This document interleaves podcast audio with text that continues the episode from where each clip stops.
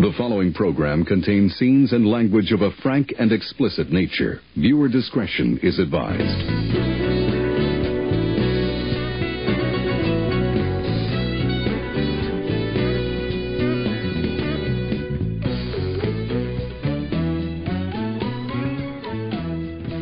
Hello, and welcome to Film Jitsu, the podcast that wields films like deadly weapons. We are your hosts. I am Jay. And I am Mike. This week, we'll get Mike's views on 2017's Book of Henry from director Colin Trevorrow. We'll also be counting down our bottom five film follow ups by listing some of the worst movies made right after a director had a critical or audience hit.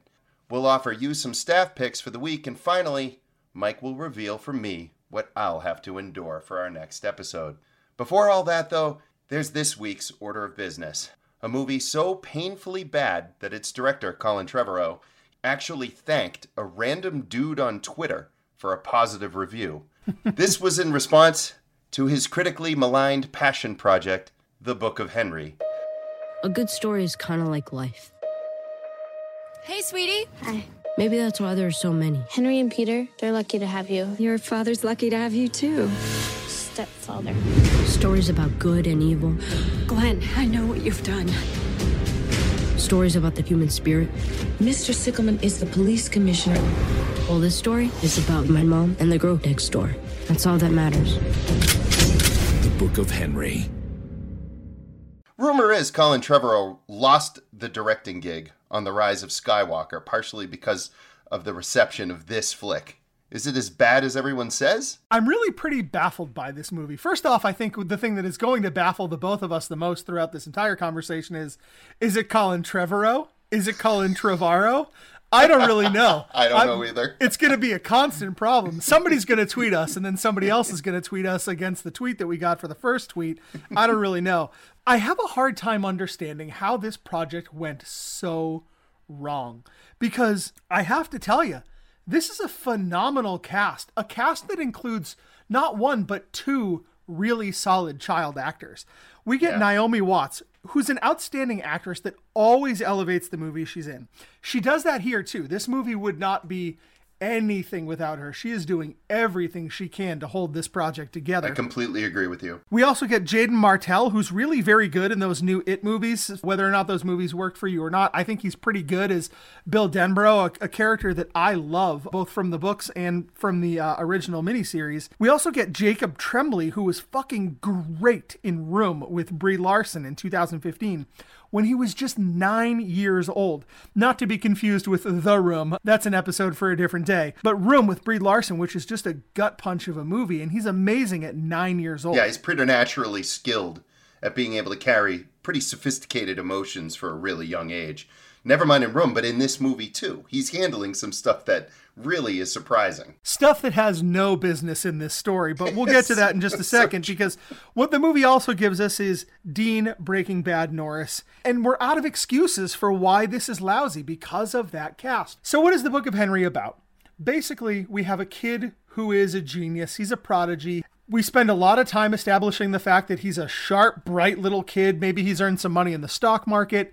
Then tragedy strikes and this movie takes a real hard turn and and boy does it take a real hard unnecessary turn. Let me give you the quick synopsis. We're going to have spoilers. I think that's just going to be a film jitsu rule. If you're listening we assume you've watched the film. Naomi watts uh, is the mother to this son henry who's a genius. She is very much the child in this relationship. Henry notices the girl next door, thinks she's being abused, is really upset about this, and then Henry goes ahead and gets himself a brain tumor and dies. And dies. In, and in the dies middle of the movie. in the middle of the movie. If only it was the middle of the movie. Then Naomi Watts is left to listen to these tapes that he has left for her that is going to help her rescue the neighbor from this abusive stepfather. And that is essentially the Book of Henry. And somehow it's not only going to save the girl next door, but also help her through her grief over the loss of him. Exactly. Just, yes. just this is such a twisted concept. I have to tell you, I was done with this movie at exactly 13 minutes and 41 seconds when Henry did the old jump all the checker pieces at once move. Oh right? First, checkers, doesn't need a fucking yeah. It's checkers. You don't need a walk off home run in checkers. It's fucking checkers. And secondly, it's just a tired, lazy ass way of telling me this kid is smart. Not to mention all the goddamn Rube Goldberging that he does throughout this whole movie. All the little Rube Goldberg machines that he puts together. And if there is something in a movie that I can do without, it is always a wise beyond his years kid.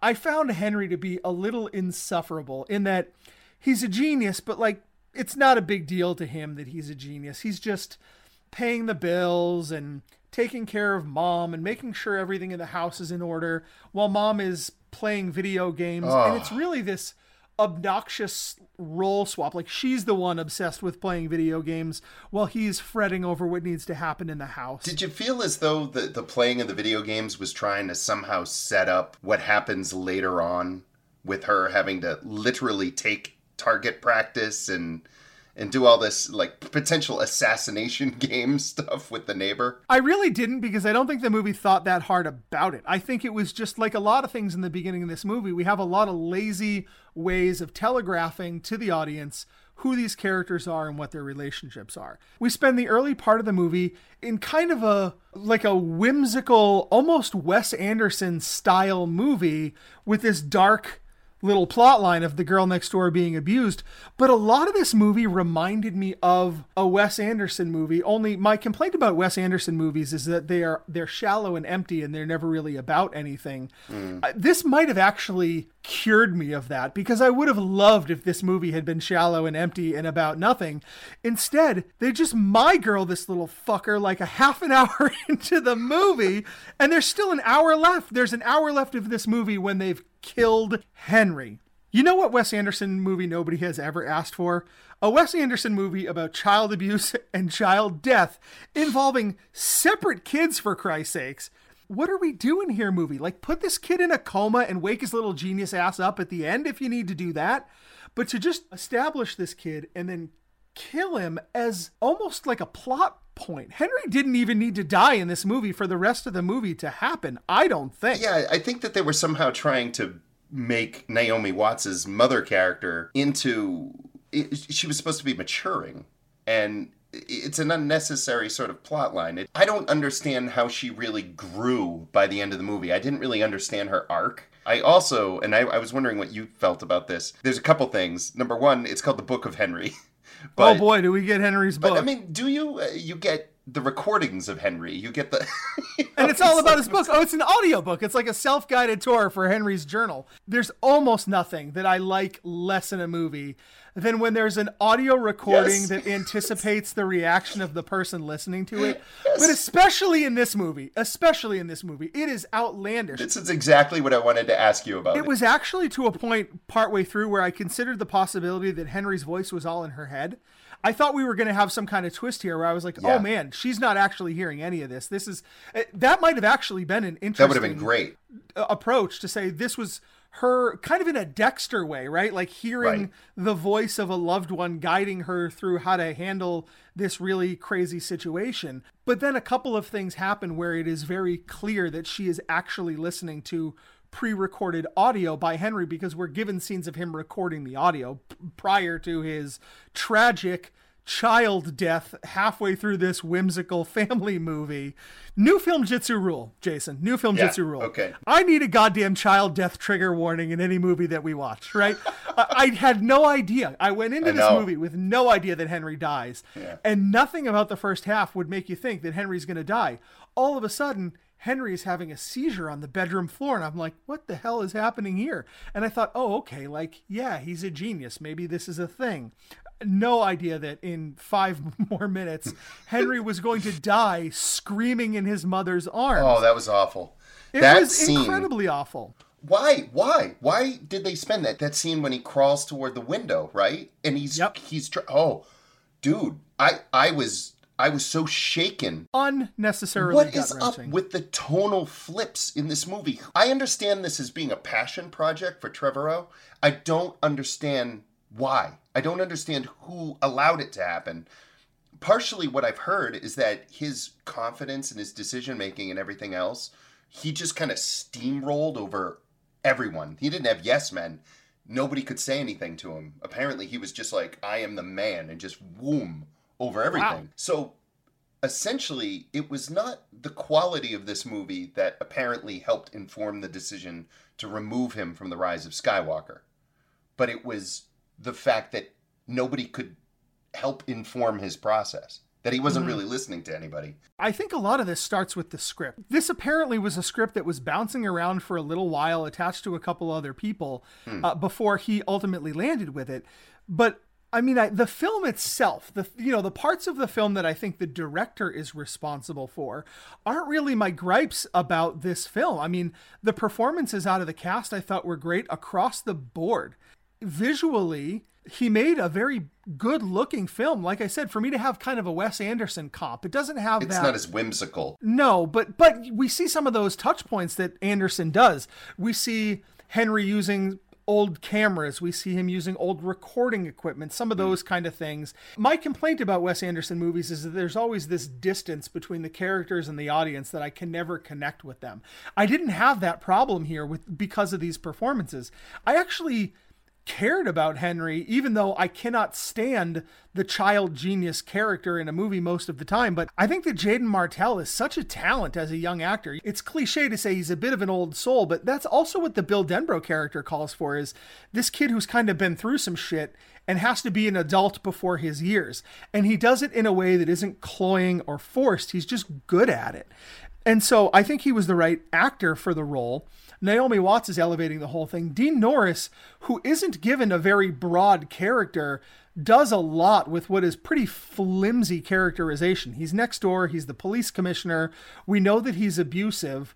Uh, I think they handle that tactfully, honestly. You know, the scene where Naomi Watts is watching the little girl yeah. across the window and we don't see what's going on over there. It's all on her face. And because yeah. she's such a great actress, it's a harrowing scene. Frankly, I would have liked to see that same kind of restraint when we lose Henry later in the hospital. Yeah. yeah. So, so most of what I see here doesn't fall, I think, on him. I mean, the story is what the story is the kid dies. The mom's listening to the tapes, and now she goes on this bananas assassination spy thriller plot, and it wants to be three different movies. Yeah. It yeah. wants to be the whimsical, light-hearted family movie. It wants to be the heart-wrenching family drama, and then it wants to have this third act spy thriller thing.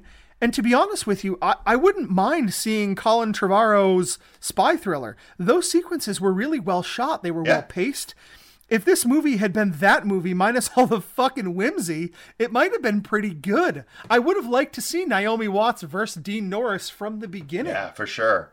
Do you think, for you, is this one of the weirdest cases of having so many quality pieces in place, but then somehow very little of it works when it's combined? Yes, because the three parts of this movie are so disparate from one another. Yeah. They could have almost stood as anthologies, right? Like like yeah. if they if you had had the first bit and the middle bit and the last bit and there was no connective tissue between them on their own i would have liked to watch all three of those movies separately i would have liked to see more of this cast working together there are just a few things along the way that don't make sense because the audience sees things that characters don't see. Characters know things that the audience isn't let in on until a little bit later. One of them that really jumps out to me, it's supposed to be like the touching moment at the end of the film. Oh. There's a scene early on when Henry is trying to make his little brother laugh.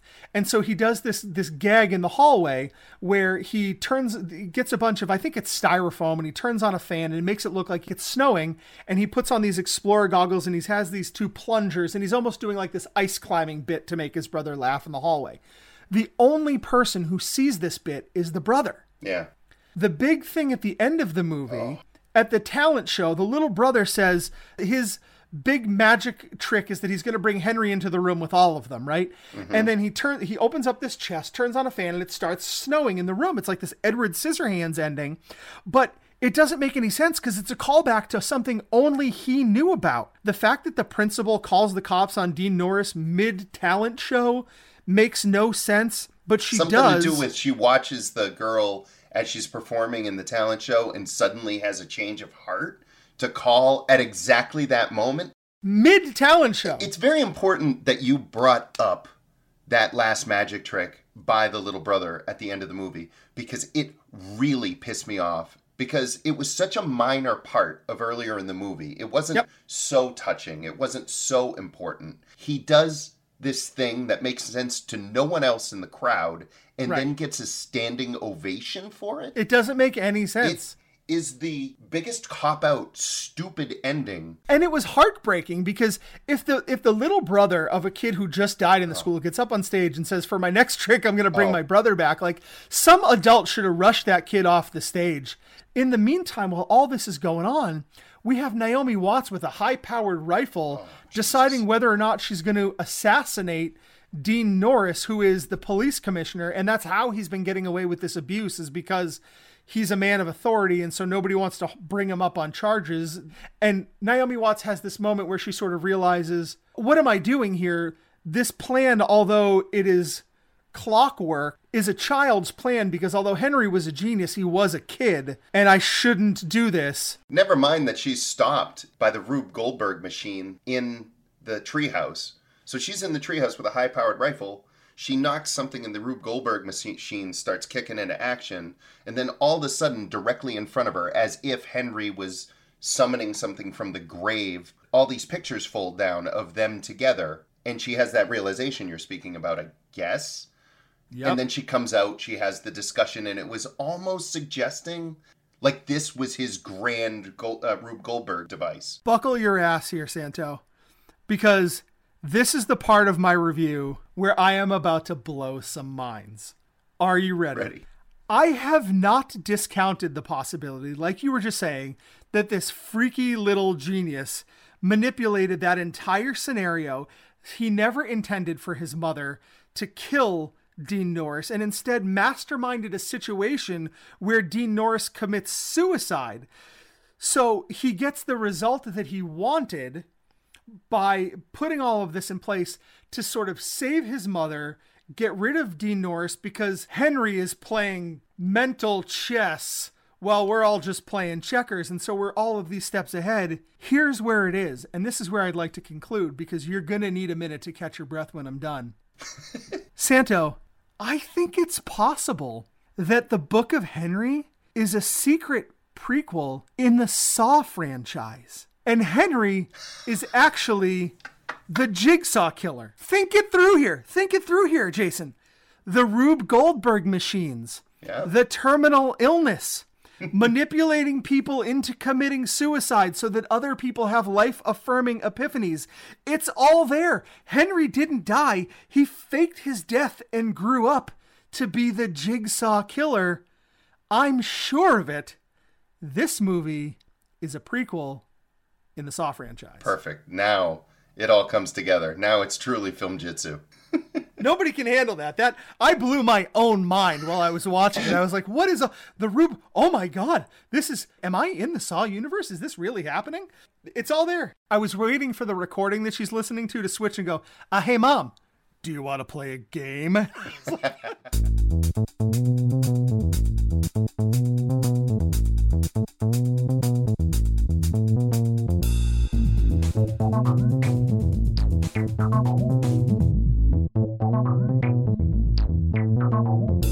Well, Mike, assuming that your theory regarding Book of Henry is incorrect and it wasn't a Saw prequel, as great as that actually would make that movie, it doesn't change the fact that it is both a critical and financial failure of a film, and as far as follow ups go, a pretty disastrous one for the director. Colin Trevorrow, whose name I'm now pronounced three different ways during this no, podcast. no, let's just. I feel like we've gotten Colin right. Can we? We can be happy with Can that, we just right? call him Colin at this point? Yeah, we just, right? I feel. Yeah, we're on a first name basis with his terrible movie. I don't even know what I was trying to say now. The director followed up an incredibly successful entry into a giant franchise. He basically helmed and wrote a reboot of the Jurassic Park franchise with Jurassic World. Huge success, huge box office, pretty decent critical rev- reviews. And then he follows it with The Book of Henry. Ooh, good sound effect. I like that. So with that, we decided that the best bottom five that we could do is the bottom five film follow-ups by directors who previously had had a hit. So, Mike, I'm very curious to know what is your number five? In crafting the list, it took a second to figure out what are the ones for me that jump right out. And so I wanted to start with, I think maybe the one that is, to my way of thinking, the biggest leap between the first movie and the second. And that for me is undoubtedly Harold Ramis's jump from Groundhog Day to Stuart Saves His Family. Oh, jeez.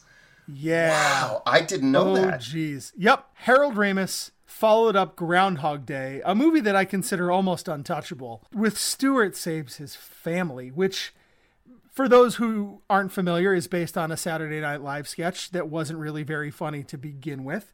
Never should have gotten a feature length film. And in fact, I, I think it, you might even say, didn't get a feature length film. It got a feature length sketch that never got any better than that. And just heartbreaking for me that Harold Ramis followed up an all-time comedy classic with something that he should have known was garbage to start with. That's Stuart Smalley, right? That's the full, the full name of that character. Yep. And he, Yep. was he played by that, that former Al Franken. senator? Al Franken. Al yeah, Franken, that's yeah. right. Oh, I'm good enough, I'm smart enough, and gosh darn it, people like me. I can't believe he followed Groundhog Day with that. Stuart Saves His Family and It's Pat are probably the, the bottom of the Saturday Night Live movie list for me.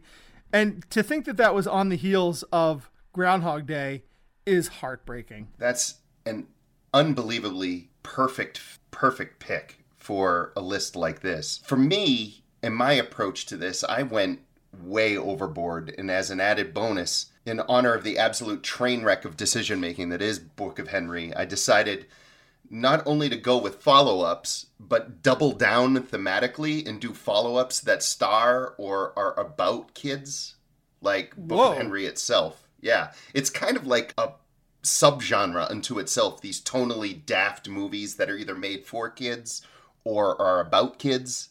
Mm-hmm. it's just very strange.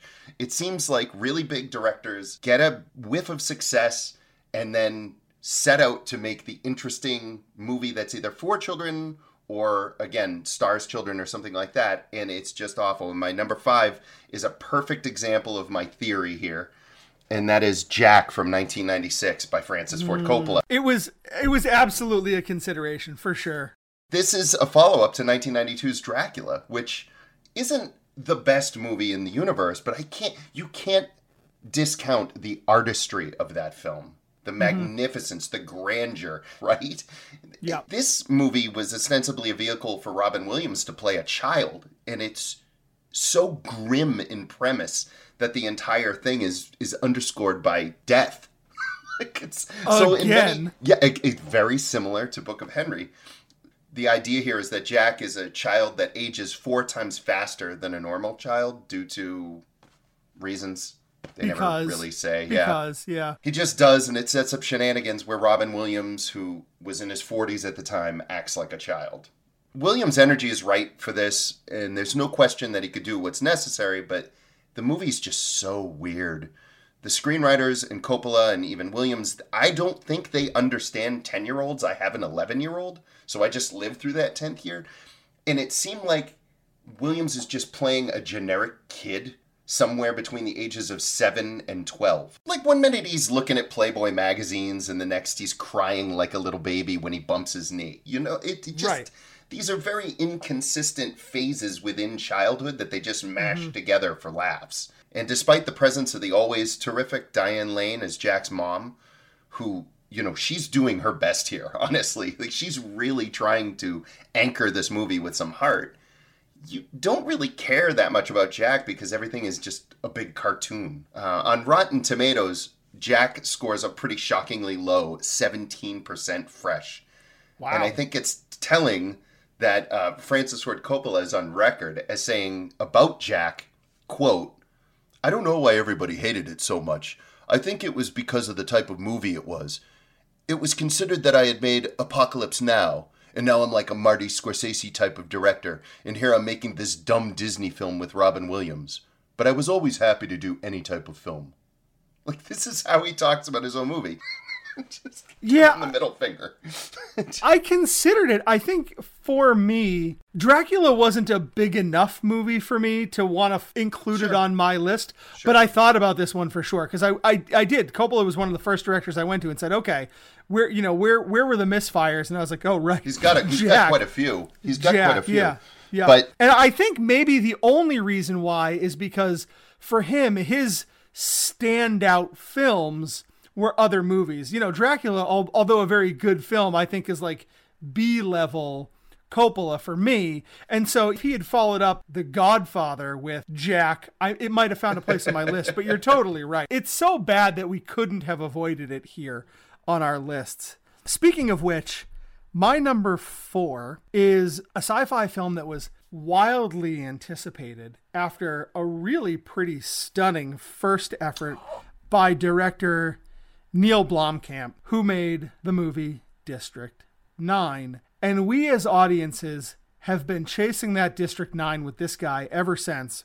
But right after that, he followed it up with Elysium yeah, yeah. a movie that didn't work and took a lot of people a fair amount of time to admit that it didn't work because I remember going into the theater to see it. I remember my other movie going friends were really excited to see like what is this next film going to be it cut a pretty damn good trailer and so i went in waiting for that district 9 experience and i'm sitting in the theater going uh this is this is terrible and i hate it what if I'm the only one here that thinks it's terrible and I hate it? Am I doing this wrong? I don't really know. And then I came out of the theater and everybody else sort of had that same, like, who's going to be the first person to say this was terrible? Uh, and it took people a little while, I think, to kind of fess up to the fact that, nope, it was terrible after all. I, I wasn't expecting it to be this bad, but boy, it was. it's a pure form of cinematic Greek yogurt. it's one of those things where, you know, people just, it's got benefits perhaps, maybe some good visuals, maybe it's good for you in some way thematically. Jodie Foster's in it, so it's got to be okay. You know, and then you realize, no, I really don't like the taste of this. I really don't like it, but I'm not, I don't really want to talk about it. And it was such a letdown for me and and that's what i thought of what is the film i saw this guy's movie and i can't wait to see what comes next and this for me was the standout i i know so many people that had that exact same experience just not only was it a bad follow-up but it was a really widely anticipated follow-up that let audiences down in a big way you want to talk about letting audiences down in a big way. My number four comes after a streak of movies that I think might be the best of any director ever. And this would be Rob Reiner, who started his streak with Stand By Me.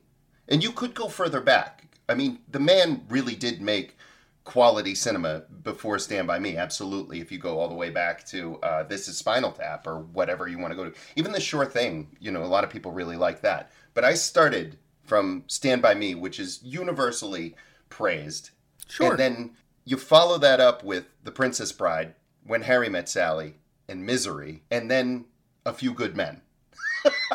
I mean, that is a unbelievable streak. And then in 1994, he follows that streak up with North. the which- wheels came off I mean, they didn't just fall off. And I mean, I guess it's not Stuart Smalley level fall off. sure but, what it's- is But it's really, really close. And I swear. I mean, how do you manage to make a movie with George Costanza and Elaine Benes as a married couple with Frodo Baggins as their son? Yet we're asked to swallow Jason Alexander and Julia Louise Dreyfus, who were in the mid Seinfeld heyday, right? 1994. I mean, they're right in the midst of this.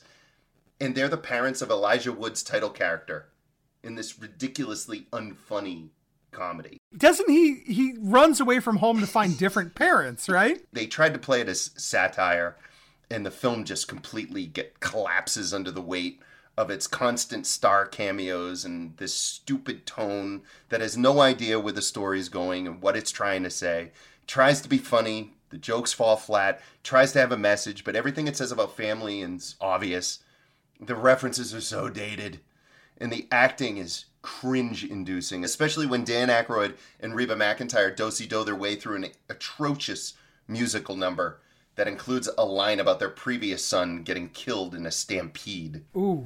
This thing is Man. a titanic mess. It's easily one of the worst follow ups by any big name director, never mind one that was on a streak like the one that Rob Reiner had. Well, my number three is here because every once in a while, a director has a film that if you gave somebody a hundred chances, they could never tell you that this director made this movie. It is so far outside their body of work. It's so far outside what they are known for, what their accomplishments are, their style, their voice. Almost a, a paycheck movie that you can't believe was a paycheck movie. And for me, there almost is no better example of this than when Richard Linklater followed up Before Sunset with Bad, Bad News, News Bears, Bears. Yeah. a remake to Bad News Bears. Jason, Richard Linklater is one of my favorite directors. Dazed and Confused, Boyhood, which I know has its detractors. I'm not Oh, one of them. I'm not one of them. But the Before films are amazing to me. Before Sunrise is a movie that isn't important in my life. I watched that movie for the first time just a few days before my wife gave birth to our first child. And it was a, a point in my life where I knew things were about to change and nothing was ever going to be the same. And here I watched this movie about these young people falling in love and having this amazing experience in their life and talking about what comes next. And then we get this film before sunset, this next chapter and what comes next in their life. And uh, these are movies that are just really personal to me. And so to see before sunset come out and then and then he's doing he's doing what? Is there is there another Richard it can't be that Richard Linklater. What do you mean? What what happened? Did he did he do something wrong? Is he being is he being punished? Why is this happening? To this day, I don't have an answer for why Richard Linklater directed a remake of The Bad News Bears. You know you're in trouble when you're doing a movie and you're replacing Walter Matthau with Billy Bob Thornton. like, what?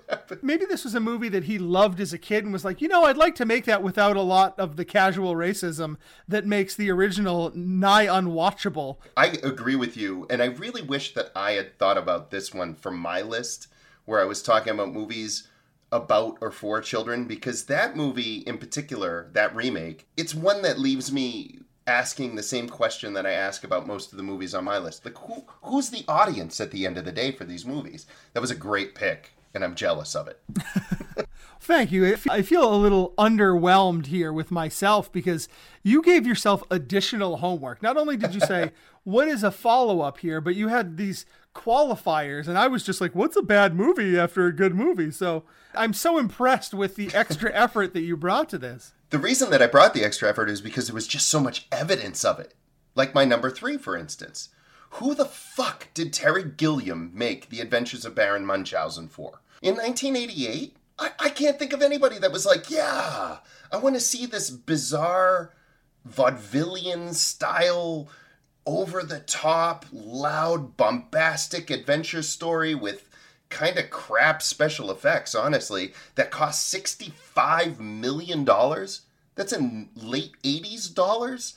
I mean, what would that be now? That's like Wow. a $300 million movie nowadays. It's absolutely fucking absurd. You know what he was following up? Was Brazil. He was following what's arguably one of the greatest movies of the 1980s with the adventures of Baron Munchausen, this flippant, weird adventure story. It was clearly a passion project for him. None of these pieces really make it worth watching. I guess in the 1700s, the stories upon which this movie were, was based were allegedly the second most read stories in the world behind the Bible. So these Oh. Baron Munchausen things were huge. Fifty Shades of Grey hadn't come out yet. Is that what happened? But nobody cares. It's funny you talked a little bit about Wes Anderson and not connecting to anything. I didn't connect to anything in this movie. It's it's a theater kid style movie. I think like if you're really into sets, you're really into big acting and you know, maybe you're really into Monty Python, so you just want to think everything Terry Gilliam touches is gold. Well, it isn't. He's a really unbalanced director. Sometimes he's super brilliant. He makes movies that are unbelievable, like the aforementioned Brazil, or for me, The Fisher King, or 12 Monkeys. But this movie, I think, was just a, a, a case of him not having any self control and just going completely off the deep end with it. This movie doesn't even have the decency to be the Time Bandits. Another one where really, I mean, who the fuck was that made for? I always found that movie so incredibly mean spirited at the Yep. end of it when John Cleese comes out as the fireman and like, he brings out like the last remnant of his parents or something. It was like that was like the ultimate evil had burned Yeah. up or something. Oh Yeah. god, it was just so but he ends up with doesn't the kid like jump onto the fire truck with him at the end or did I just imagine that because I wanted John Cleese as my dad? That could have that's that might have been uh, well, a that's. I'm I'm, fine. I'm not sure. Speaking of guys that I would like to be my dad, how about the genius Ang Lee? Listening to Ang Lee talk about the craft of filmmaking is endlessly fascinating. You want to have a good time, toss on an Ang Lee commentary track. You're going to learn a few things. This is a guy who made films as far apart as Brokeback Mountain and Crouching Tiger, Hidden Dragon. The problem is he didn't make those two movies back to back because after Crouching Tiger, Hidden Dragon, he made Hulk. Ugh. That terrible. I th- look. I know this is a movie that's trying to get one of those cultural reappraisals. Like maybe we all just didn't get Hulk the first time. Nope, it's a terrible movie. It, the CG was nowhere near up to the task. It was not ready for it. It did not work, and that's not even the worst part of the movie. There are a lot of think pieces that have come out in the last few years trying to tell us that Hulk was about family or it was about this and that, and man, none of it works for me.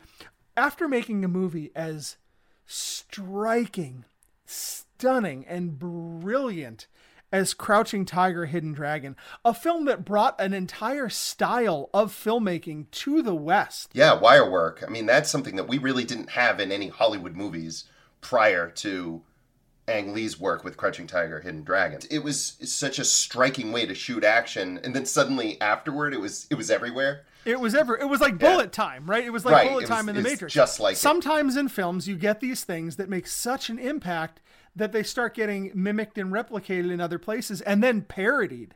And and that's how it ultimately goes, right? First is imitation is the sincerest form of flattery, and then the imitation goes to Satire. satire, and then the satire goes to uh, eventually it, it becomes passe Yeah. right? And and now bullet time is kind of a, a cliche. This was similar in that this is entire style of filmmaking that people were used to in the East, and certainly there were American filmmakers and film audiences that were aware of wire work and this kind, but this was the first movie that brought it to a wide audience. My mom saw Crouching Tiger, Hidden Dragon. Exactly. And so to follow that up with Hulk, I don't know how such a thing happens. I, I don't know who thought Ang Lee was the right guy for that particular project. I don't know how Ang Lee thought that script was the right thing for his sensibilities. What's sad about Hulk is the fact that Eric Bana, who isn't the best actor, was a good Bruce Banner. He was a good choice for Bruce Banner. It should have worked. Jennifer Connelly is in that as well, acting opposite him, correct? Yep. That should have worked. That's a good dynamic. Those two, they have very little chemistry. Nothing works. None of the acting works. The framing doesn't work. The CG, as you mentioned, doesn't work. He tries to line the panels like comic books throughout the movie, Right. right? And tried to, oh boy, incorporating that comic book style really doesn't work. You know, something like Creepshow, it works because it's cheeky and campy. That movie did not, it, it was like a complete clash of styles. It was just wrong name, wrong address. right from the, right Absolutely. the get go. Yeah. Yeah. Absolutely. That's a really great, great example of a piss poor follow up. Coincidentally, my second pick is also a comic book inspired movie. And this is just really, really picking low hanging fruit. But again, it asks that question once again who did they make this movie for? And I'm talking about Batman and Robin from 1997 from Joel Schumacher. Now, a lot of people will forget Joel Schumacher did, in fact, make Batman Forever in 1995, and he made Batman and Robin in 1997. Somehow, this director, who is maligned, absolutely maligned, for the Batman and Robin movie, to the point where people forget that he made awesome movies like The Lost Boys, Flawless, Phone Booth, and of course, Falling Down. he made all those movies, but the best movie he ever made was in 1996, in between the Batman movies, A Time to Kill. So you've got this amazing movie that he directs in 96, which is, you know, it's emotionally fraught, it's tense, and it's involving, it's got some amazing performances from a huge cast that includes Samuel L. Jackson, Sandra Bullock, Kiefer Sutherland, Kevin Spacey, Ashley Judd, and it's one of the first performances from Matthew McConaughey in a major role. And it, I don't know if you remember it. It's it's incendiary. It's mm-hmm. it's really it gets you. It's provocative. Um, Samuel Jackson's really really good in it. And what's so weird about this is it's not just Schumacher directing, but his screenwriter and uh, usual collaborator Akiva Goldsman also is the guy that wrote the adaptation of the John Grisham novel. So you've got these guys, they work on Batman Forever. Pretty not okay. They Pretty work not on okay. They, they work on A Time to Kill. It's a huge financial success, huge critically does very well. And then Batman and Robin. and you gotta wonder, how the hell did you do this? it's extraordinary. I don't think we need to drone on about how bad Batman and Robin is. I mean, up until his death in 2020, Joel Schumacher actually was apologizing to Batman fans for disappointing them. Still, that's, yeah, that's really sad. And and not only that, George Clooney, who played Batman in the movie, he actually has reimbursed people their money for seeing the movie. Yeah, he continues to go on like a sorry about the bat nipples campaign. Yes, exactly, exactly. But so one of the big frictions behind the scenes for Schumacher was he actually wanted to make the movie more dark. The studio wanted the movie to be more silly, more kid oriented, mm-hmm. and they wanted to because they wanted to sell toys. And so they wanted as many villains as you could cram in, as many heroes as you could cram in. And the thing is just a mess. It's an absolute mess from a story standpoint. It's, you know, I look, I love bad movies. So I actually really enjoy watching Batman and Robin. I like puns, so I love Doctor Freeze. you know, all of his puns in that movie are wonderful. Did you, you know what? Did you ever hear of uh, fugu? It's a Japanese dish. It's the liver of a pufferfish, and it has to be prepared exactly right, or else it might kill the person oh, yeah. eating it. Okay, yeah, sure, right. So Batman and Robin is the fugu of the cinema world. It's skillfully wow. prepared, lovingly and painstakingly crafted and it's still likely to kill you due to the poison contained. Poison ivy, that is. Oh, look what you did there. Get out of my podcast. That's it. There's that's there's the door. There's the podcast door, sir. Uma Thurman looked terrific in that movie, though. So you could say that about every Uma Thurman movie. That's not this special. Is, do you know that she's also in Munchausen? So she's on my list twice. If you are Uma Thurman and you'd like to write into the show, please uh, contact us at j at filmjitsu.net and let us know how unkind it was for him to speak ill of you. Also, where we can meet you for lunch. My number one. This one's going to be hard to talk about. And maybe that's because the first movie is a movie that I don't know is universally loved, but is also one of those films that was really, really big. And then it became really, really popular to hate this movie. And now we're kind of back on the other side of that.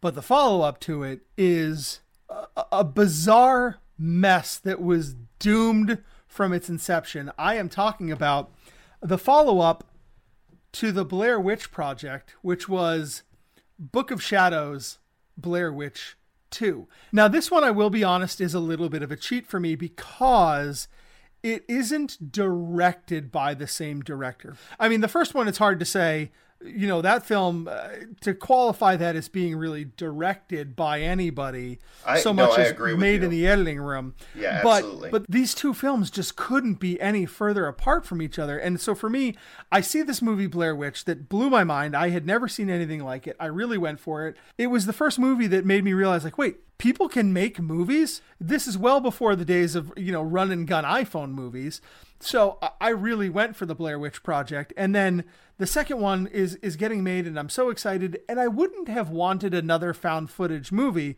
But what we get is this bizarre It's like an art film. kind of acid trip art Yeah. film yeah. that had very little connection to the original film and it was it was so far out there so far apart from what i had got the first time and was hoping for the second time in a continuation of the story and, and it's a bad film i mean even a standalone just it by itself book of shadows is a movie that i think could be an episode on film jitsu and so i know this is a cheat for me for a couple of reasons because Sure. we you know we really did want to talk directors here uh, and, and i avoided sequels as much as i could but this for me is just when we're talking about Sure. a follow-up film Yeah. it was the one that instantly popped into my head uh, when we were putting the list together and so i thought it's reason enough for me to sneak it on here Plus, it's you know what? It- it's film jitsu. Are there really any rules? I mean, really? there aren't no there's no rules. Not really. There's- Just think of it this way: I enforce so many rules into my list that you could flout rules. I've, I've done enough work for both of us as far as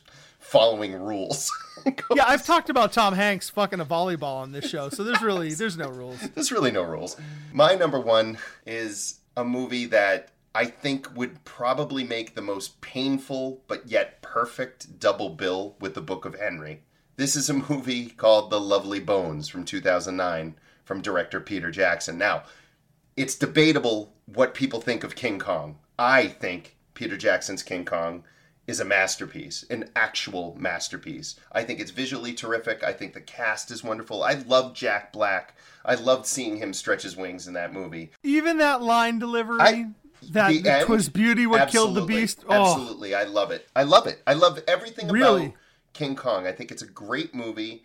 It did pretty well at the box office. It didn't do as well as it probably needed to do, but it did well enough. this is a generational thing, right? Where did you first fall in love with Peter Jackson? For a lot of people, Lord of Right. the Rings was It their was, Star yeah, Wars. And yeah. so, okay, fair enough. But for some of us, we're talking meet the Feebles Right, here, right? exactly, So or- being ride or die with Peter Jackson's got right, exactly. I mean, we're talking Brain Dead. We're talking The Frighteners. We're talking Heavenly Creatures, which is so incredibly similar in tone and in weirdness to The Lovely Bones that I don't understand why he fucked it up so badly when he tried to return to this very bizarre place. Look, if you don't know what this movie's about, here's a quick rundown. It's based on Alice Sebold's popular novel about a 14 year old girl named Susie Salmon, who in this movie is played by Saoirse Ronan, and she's brutally murdered, and then watches over the rest of her family as they try to solve her murder and come to grips with her death. So the first half of the movie, you're like, oh, it's about her trying to find her footing in heaven or whatever. Then the second half of the movie just kind of forgets about her. And it turns into Zodiac, but with Mark Wahlberg in the Jake Gyllenhaal role. Like, no. this is a tough watch. It's an unbalanced watch by a director who I think you can't argue is exceptionally gifted as far as visual storytelling goes. The conclusion that I draw with this entire list no more movies with kids on Film Jitsu.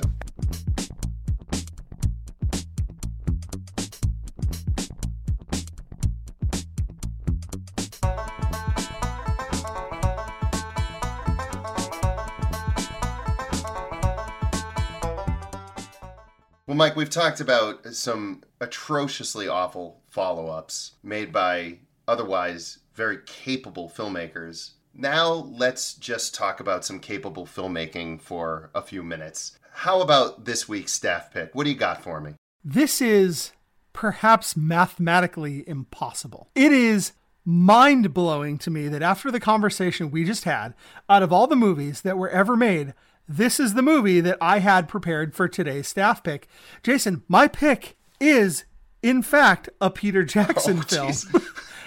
It's a Peter Jackson film you name dropped just a little while ago because I wanted to share with our audience this week. I don't really know why. It has nothing necessarily to do with time of season, but I love The Frighteners. Oh, nice. My staff pick this week is Peter Jackson's The Frighteners, and it is mind-boggling to me that out of you know what is it like Infinite Monkeys and Infinite Typewriters, out of all the films ever made, this happens to be the day I come. Maybe it just means I'm very narrowly minded, or I don't know. I guess maybe we've only seen six films in our entire podcast. I can't say for sure, but I love Peter Jackson's The Frighteners. Eh, Talk about a film that is tonally all over the place, but it works because Michael J. Fox plays a medium who is able to see ghosts and interact with ghosts and has ghost friends.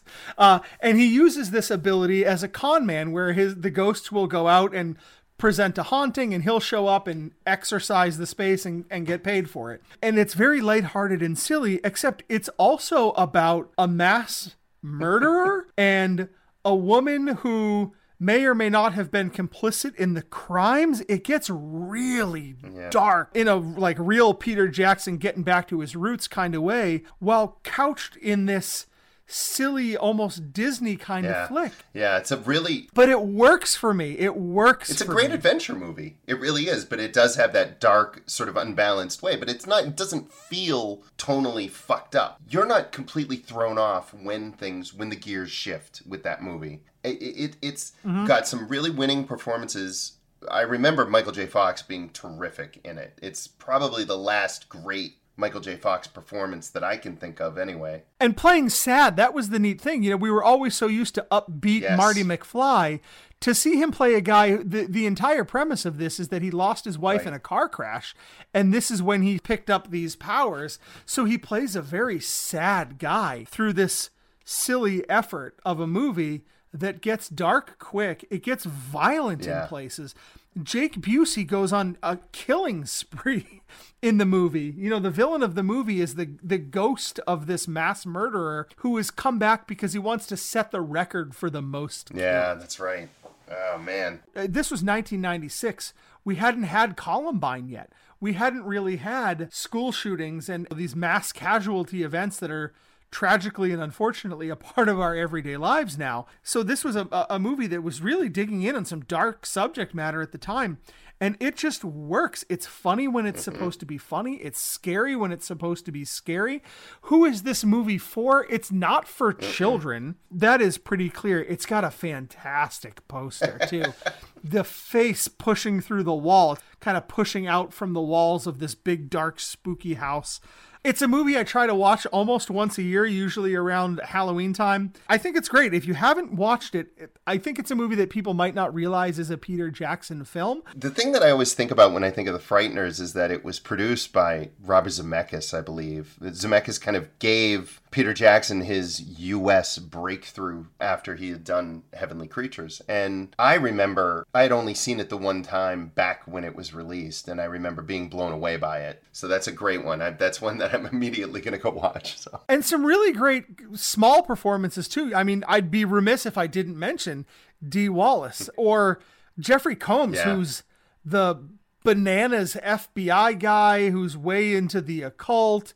It's a really weird role for just the right guy. It works. It That's all awesome. works. My pick is in a veering in a completely different direction for this week. We're going a little bit art film almost with this one, and that's The Killing of Two Lovers from director Robert Machoian. And it's a tense, compact, and sometimes really harrowing look at the friction between an estranged couple undergoing a trial separation in a quiet Midwestern town.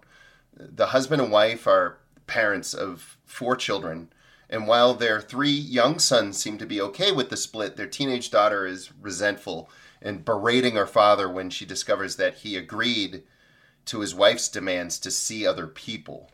This isn't conventional filmmaking in any way. The takes are super long and the shots are often static to the point where it can be really uncomfortable to watch.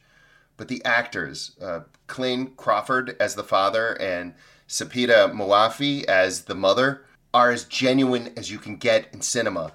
Both characters feel super lived in, and more often than not, the scenes play out almost more as like a documentary than a narrative. And that's pretty disconcerting because a lot of the situations playing out are pretty cringe inducing. In particular, when mm. there's a scene with like a date night between the parents that goes off the rails when the mom's new boyfriend comes to the house unexpectedly and they're sitting outside in a truck. You combine situational tension like that with a really bold choice to use a 4 3 aspect ratio. And then there's just this additional feeling of claustrophobia caused by the black bars on either side of the image. So the close ups mm. feel way too close, especially. Like the walls are literally they really closing feel in that way, you. yeah. And the scene shot within cars. I mean, there's a lot of them in this movie. So even when mm. they're out in the outside in a wide shot where you're seeing like the sparse winter Midwest landscape, it still feels like you're crowded and like you can't escape this sort of downward plummet of their relationship. You can feel everything that these characters are feeling. And I'll tell you, the the the winter, you can feel the cold in the air here. So look, it's a recommendation, but it's a tough watch. It tests your patience a little bit. But this writer director, Robert Machoian, he's somebody to watch. He's pretty new to feature filmmaking. He's made a lot of shorts. I think that he's going to be somebody that's going to be a big deal. And this movie made me feel a little bit like David Lowery's Ghost Story did, where again, it, it, coincidentally, it's like another four-three aspect ratio movie with a very pallid palette, very muted tones in oh, color wow. and stuff like that. Yeah, it's it's very mm. real and very challenging, and I really can't stop thinking about it. So, the killing of two lovers. That's what I want in art. I want art to affect me and change the way I think and I want to be thinking about the movie way after it's done. Based on your recommendation alone, I am there.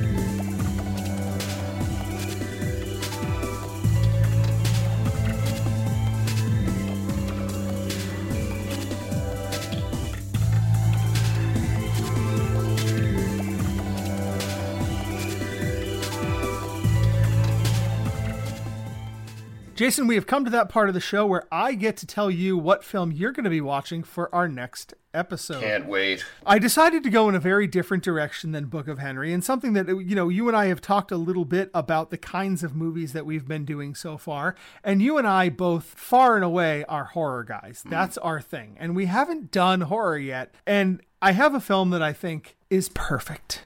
It's perfect because it's a part of a film franchise that I know you love. And I think you're exactly the right guy to talk about this. I am not equipped to talk about Amityville 3D. Oh, sweet. But you are equipped to talk about Amityville 3D. It's so fucking bad. the Amityville horror and the Amityville franchise gives us an awful lot to choose from. Mm-hmm. This is a franchise that I think has what nine films in its they, continuity, and some even films that borrow the title that aren't related Amityville to the Amityville witches. Yeah, yeah. There's yeah, so many those, and so there was a lot to choose from, and I thought, well. Well, this one's the one that was supposed to be in 3D. we got to talk about that. And so I thought, what if we do our bottom five houses. So so let me let me get this straight. Mm-hmm. It would be bottom five houses that we would want to be in, right? So like like houses that we would absolutely not want to set foot in. Worst houses, okay, right? Fair enough. That's all right. I just want to make sure we're both on the same page yeah. for one of these bottom fives. You're you're always so hung up on the double negativism of it. doesn't have to be like a cardboard cutout of a house that fell over when they made the movie, so it's a bottom five. That's it's, how I know, get. Like, that's how we end up in softcore land. Like I know, yeah. Like, you, that the set design in this movie was just. You get really hung up on the yeah. rules about this stuff. Yeah. Got it. That's awesome. I love the Amityville series, so I'm really excited. I'll probably end up talking way too much about one and two. I do stop counting at three. So uh-huh. I don't I don't bother with Amityville. It's about time in Amityville Dollhouse in Amityville, whatever the hell there is left. I considered how far down the rabbit hole I wanted oh. to go before I plucked the movie.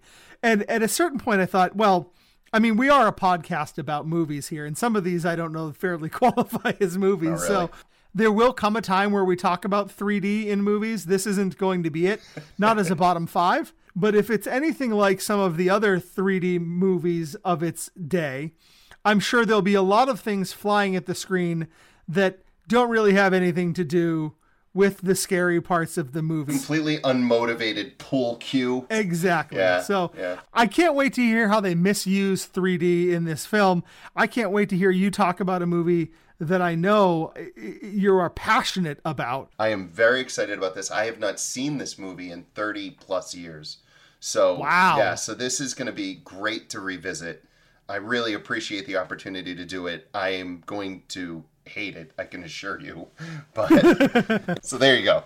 Well, Jay, that's going to do it for this episode of Film Jitsu. It's been fun as always. I can't wait to hear what you have to say next time when we talk about Amityville 3D. Thank you for joining us. As always, we have been your hosts. I am Mike. I am Jay. We'll see you next time.